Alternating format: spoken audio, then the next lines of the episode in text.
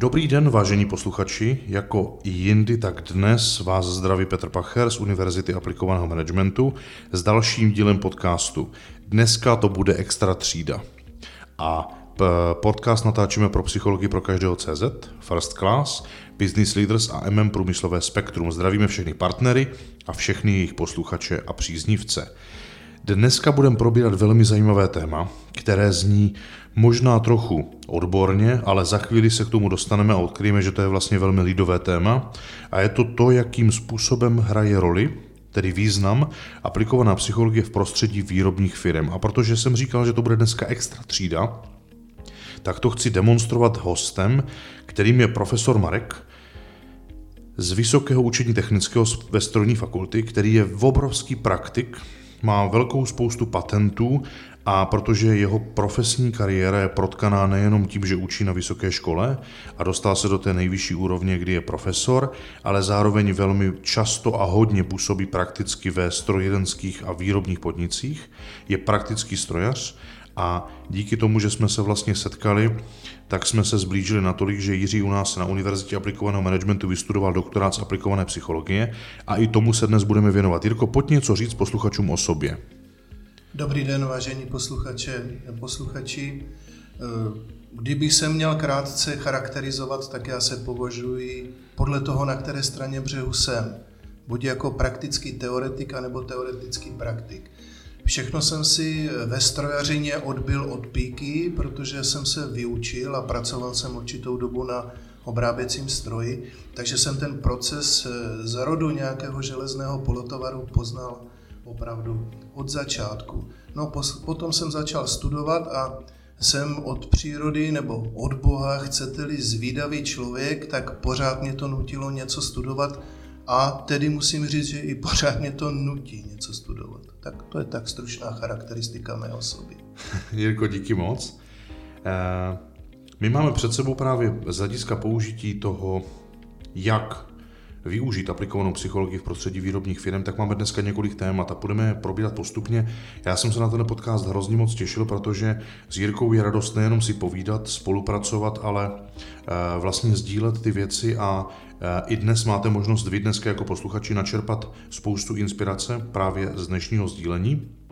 Pojďme se podívat na to, eh, jak vlastně funguje aplikovaná psychologie ve prostředí výrobních firm. Já jsem to nazval to první téma jako vlastně odstup od toho, aby se ve firmách zaměřovali nejenom na to, že jakékoliv selhání nebo incident má nějaké pozadí, které je potřeba technickým způsobem řešit, ale strašně často se opomíjí to, že vlastně za celým tím procesem a za systémovým eh, způsobem řízení stojí lidé, kteří jej ten proces plní svými aktivitami.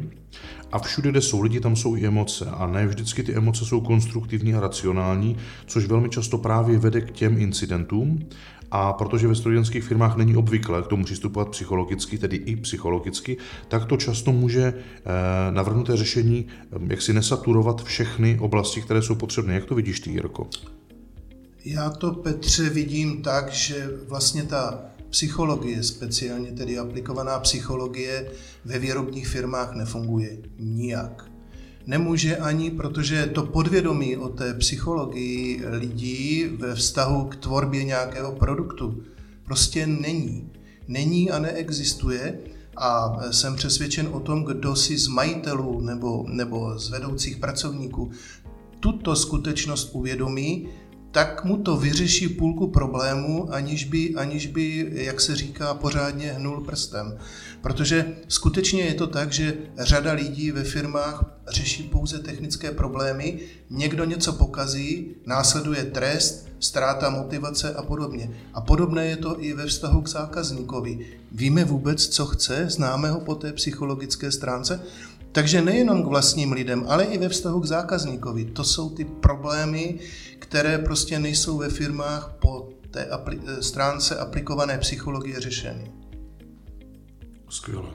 Tedy skvěle řečeno, eh, pojďme se na to podívat tak, že eh, Já celou dobu, co se zabývám praktikováním nebo vůbec bytím ve firmách konzultačním způsobem, tak narážím často na to, že se problémy opakují a jsou velmi buď podobného nebo identického rázu a napříč firmou vlastně odpovídají přesně těm oblastem, které jsou ne o té technicistní formě nebo způsobu řešení, protože stroj je dobře skonstruován, tak eh, je předpoklad, že bude dobře fungovat. Pokud tomu nepřistoupí právě nějaký lidský faktor a na, pokud navíc ještě do toho vsadíme nějaký proces, do kterého vstupuje více strojů a více lidí a teď si mezi sebou mají předávat informace, ať už směrem od zákazníka, co vlastně potřebuje, do přípravy výroby, ano, co by ano. se mělo vyrobit a potom do výroby, aby to bylo vyrobitelné a vůbec použitelné pro zákazníka, tak už začíná poměrně velký problém. Jak, jak to vidíš ty, Jirko? To je, to, je, to je přesně ono. Já si myslím, že strefil hřebíček na hlavičku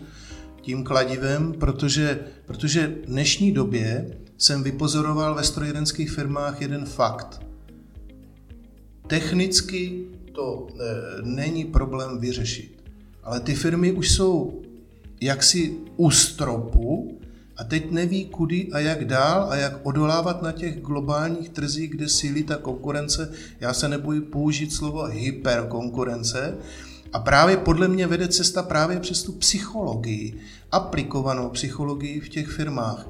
A toto, kdo uchopí a pevně to uchopí, zapače si tuto příležitost, tak si myslím, že bude daleko robustnější v té své firmě, nejenom po stránce technické, ale i po stránce lidské, protože do toho zanese tu aplikovanou psychologii. To je moje vidění světa. Mm-hmm.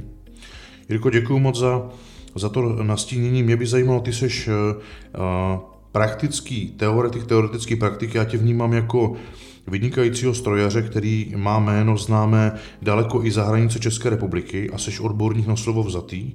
A protože sám navíc ještě učíš na vysoké škole právě tu strojařinu, tak eh, jak to udělat eh, teďka, když se podív, nebo podíváme-li se z toho systémového hlediska, aby právě lidé, kteří jdou do těch strojenských firm jsou kompetentně připraveni řešit ty technické problémy a mají ty znalosti toho technického rázu, byť jsme se tady s Karlem Kouřilem bavili o tom, že i ta škola je nepřipravuje úplně ryze prakticky a jsou spíš hm, hodně teoretičtí, ale jak tam vkloubit tu psychologii, nebo kdy, pokud to není slučitelné s eh, vývojem toho strojenského vzdělávání, tak kdy by ti lidé, pokud vůbec se měli tomuhle tomu učit?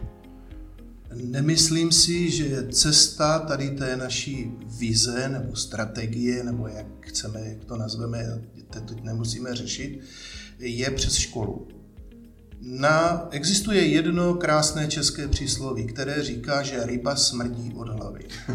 Jinými slovy, pokud si pan majitel nebo vrcholový management neuvědomí tuto skutečnost, že kromě techniky hraje velkou roli i ta aplikovaná psychologie v prostředí té firmy, tak se nic nestane. Jde o to, aby tito pracovníci, kteří mají moc ve firmě něco změnit, to mají samozřejmě i obyčejní lidé v úvozovkách, obyčejní tím myslím, eh, z hlediska pozice. Samozřejmě ti mají taky moc to změnit, ale tady ti k tomu, tito vrcholový management a majitel do toho může vnést systém, právě ten systém, o kterém ty jsi mluvil. Takže pokud oni to vemou za své, tak pak se to do té firmy dostane.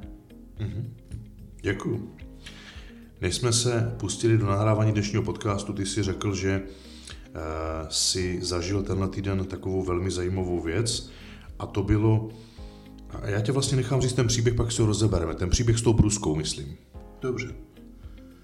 Já jsem se dozvěděl eh, od eh, mého kamaráda Romana Dvořáka, že byl na návštěvě u nějaké firmy. To jméno není podstatné, ale ta firma, že není eh, od svým zaměřením určená pro výrobu a konstrukci obráběcích strojů.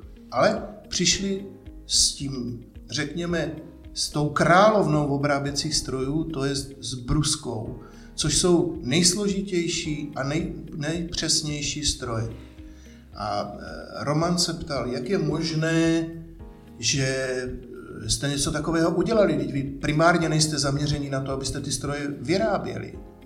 A ten člověk, který to měl na starosti, prostě toho Romana zavedl k nějaké skříni a v té skříni byly čtyři vydání mé knihy Konstrukce CNC obráběcích strojů a 15 ročníků MM průmyslového spektra.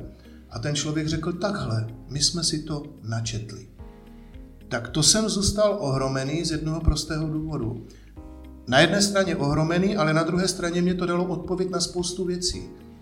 Lidé, kteří jsou příliš vzdělaní v nějaké své oblasti, nějakém oboru, začínají mít předsudky při rozhodování a co je daleko ještě horší, neumí se rozhodnout, neumí najít tu cestu na řešení toho problému.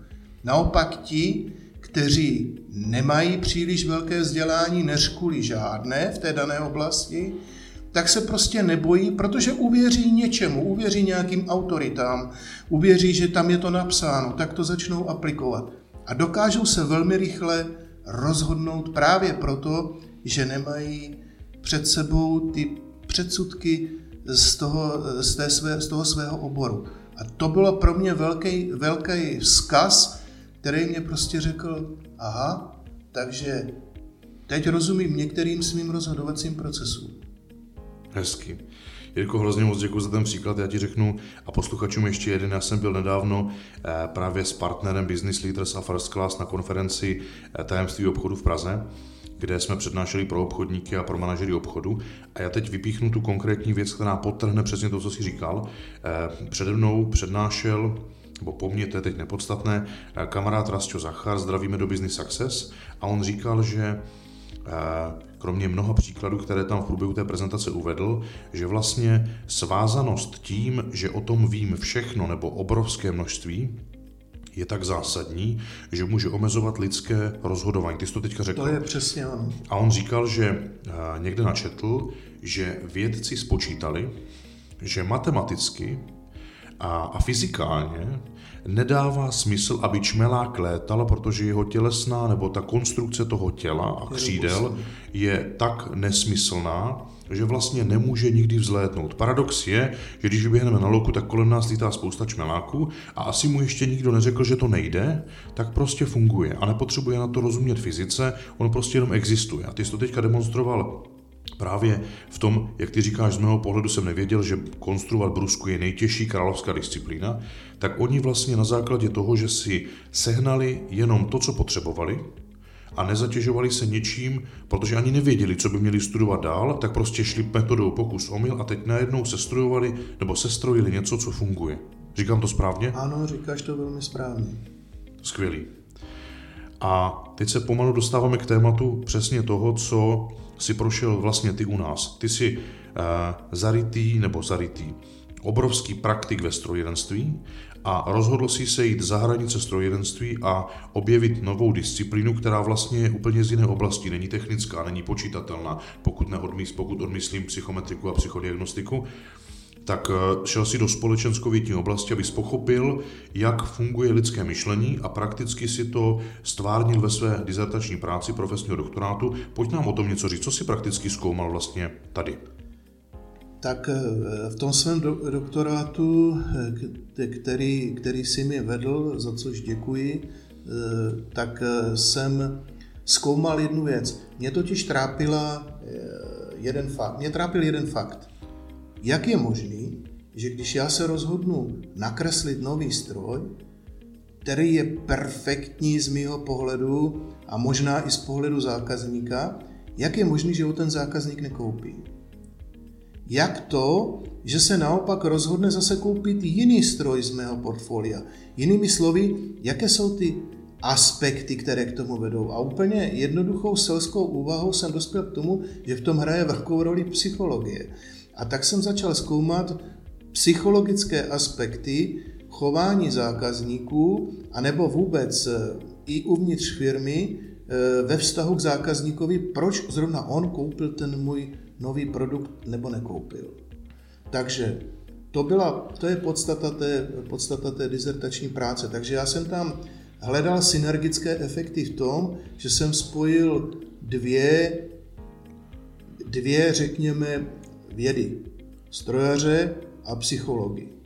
Což se zdá na první pohled, že je nespojitelné, ale eh, mně to dává velký smysl a spojitelné to je, A je možné dokonce do toho naaplikovat královskou disciplínu všech věd, což je matematika. A to tam taky bylo naaplikováno a taky matematicky se dokázaly určité závislosti, které plynou tady z té otázky. Skvěle.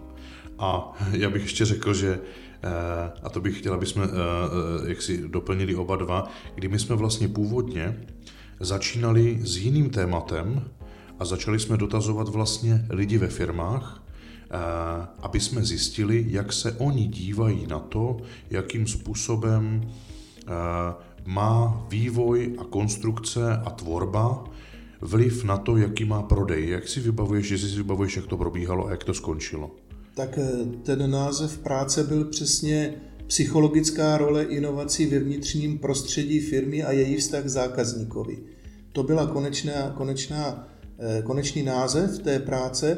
Ano, a my jsme na začátku měli, a já to teď mohu říct, a nebude to nic špatného, naivní představu o tom, že e, začneme zkoumat vlastně zákazníka. Jenže pak jsme dospěli k tomu, že vlastně jak se dostaneme k tomu zákazníkovi? Co pak já mohu jít k zákazníkovi firmy XY a ptát se ho, proč jsi to koupil? Tak jsme to překlopili do, do druhé roviny, kde jsme si řekli, OK, ten zákazník v tom hraje velkou roli, ale pojďme položit lidem ve firmách otázky týkajícího týkající se toho, co si oni o tom myslí, jak hodnotí a rozvíjí vztahy se zákazníkem a podobně. Vygenerovali jsme, vygenerovali jsme, myslím si, asi tak na 40-50 otázek, eh, samozřejmě s psychologickýma fintama, s křížovýma odkazama na ty otázky, abychom zjistili, eh, jestli ti lidé odpovídají tak, jak mají a jestli odpovídají správně, což jsme vlastně matematický korelací dokázali, že ano, a vyšel nám z toho velký vzorek. Takže my jsme, my jsme v první fázi, pokud to mám posluchačům říct úplně otevřeně, velmi tápali. My jsme totiž nevěděli, jak tento můj výmysl, s kterým jsem přišel za Petrem, použít. Jak ho naaplikovat. A myslím si, že dva roky jsme hledali tu cestu. Mm-hmm. Ta, ta doba trvala dva roky. Já jsem z toho byl úplně nešťastný.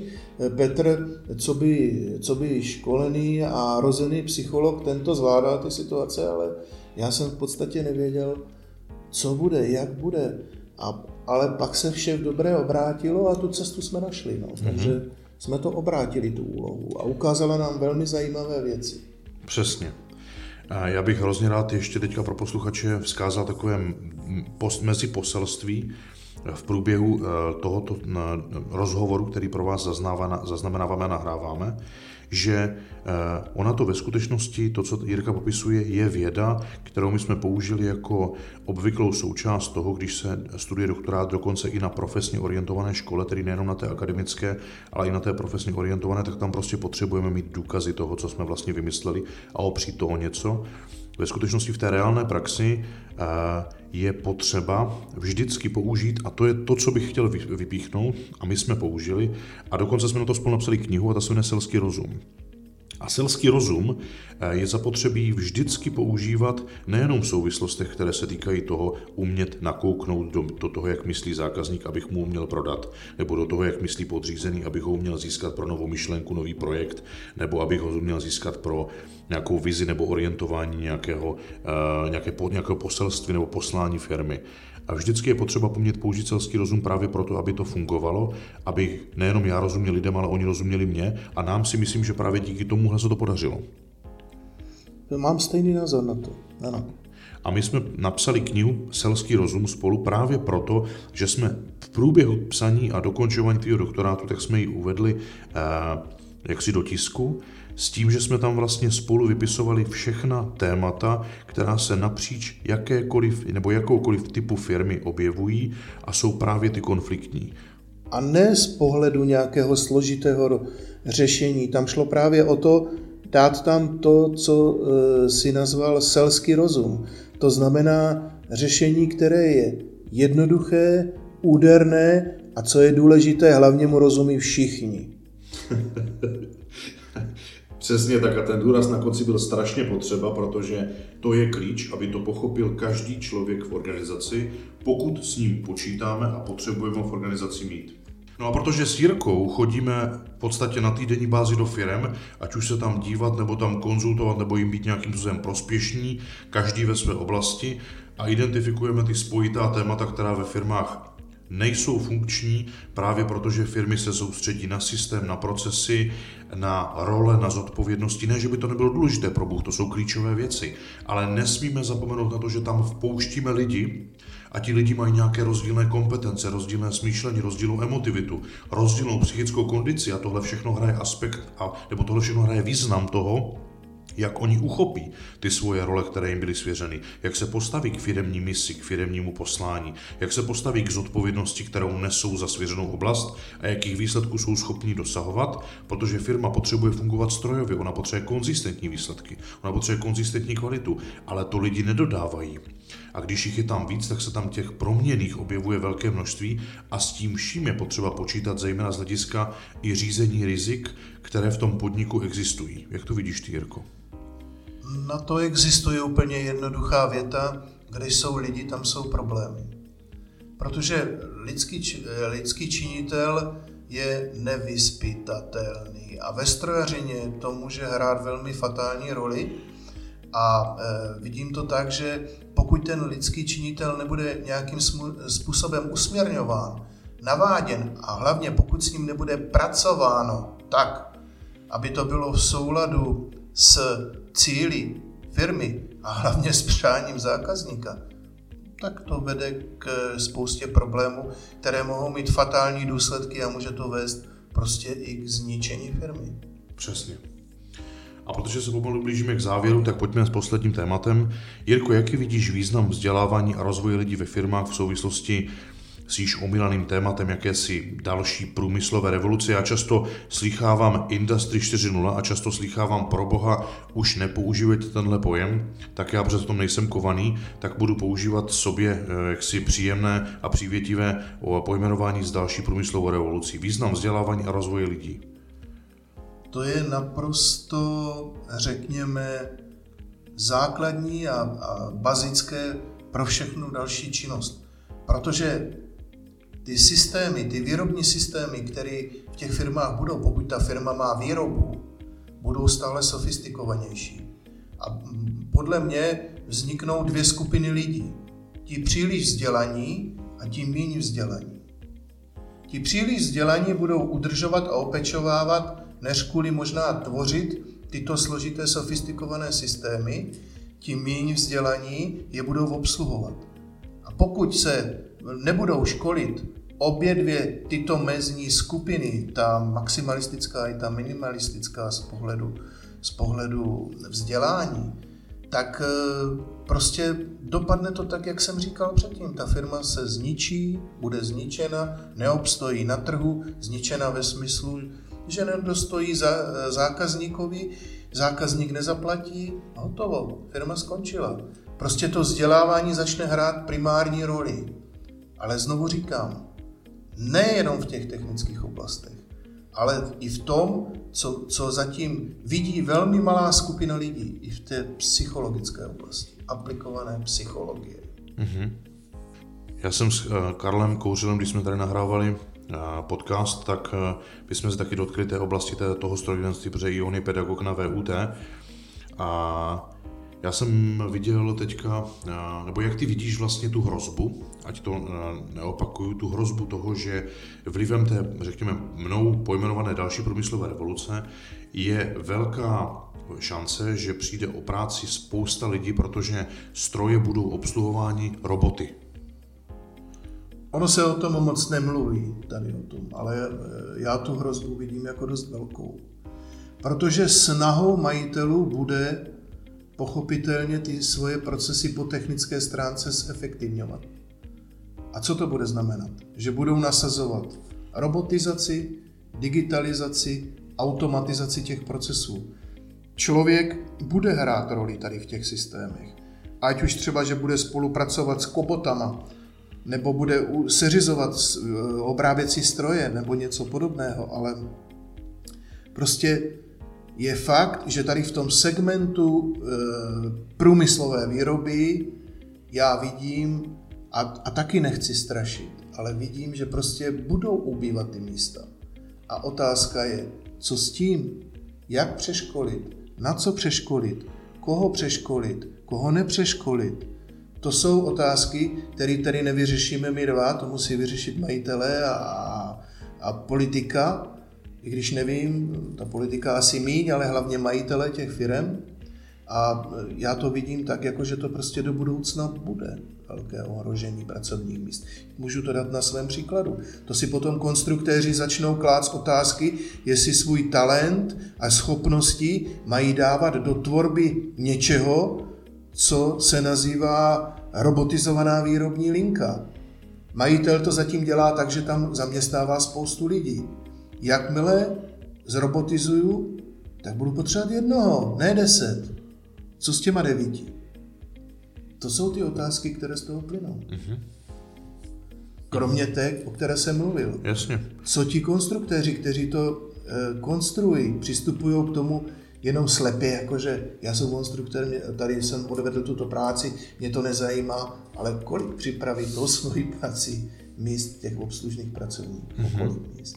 To jsou aspekty, kterými jsem se taky zabýval, jako morální aspekty konstruktéra. Mm-hmm. Jo, určitě je to poměrně hluboká otázka a e, otázka je, jestli pokud je nejvyšší čas, tak jestli už nejsme za zenitem se právě o tyto lidi starat a připravovat je na to, k čemu může dojít, aby byli prospěšní, nebo měli by být prospěšní svojí kvalifikací i někde jinde.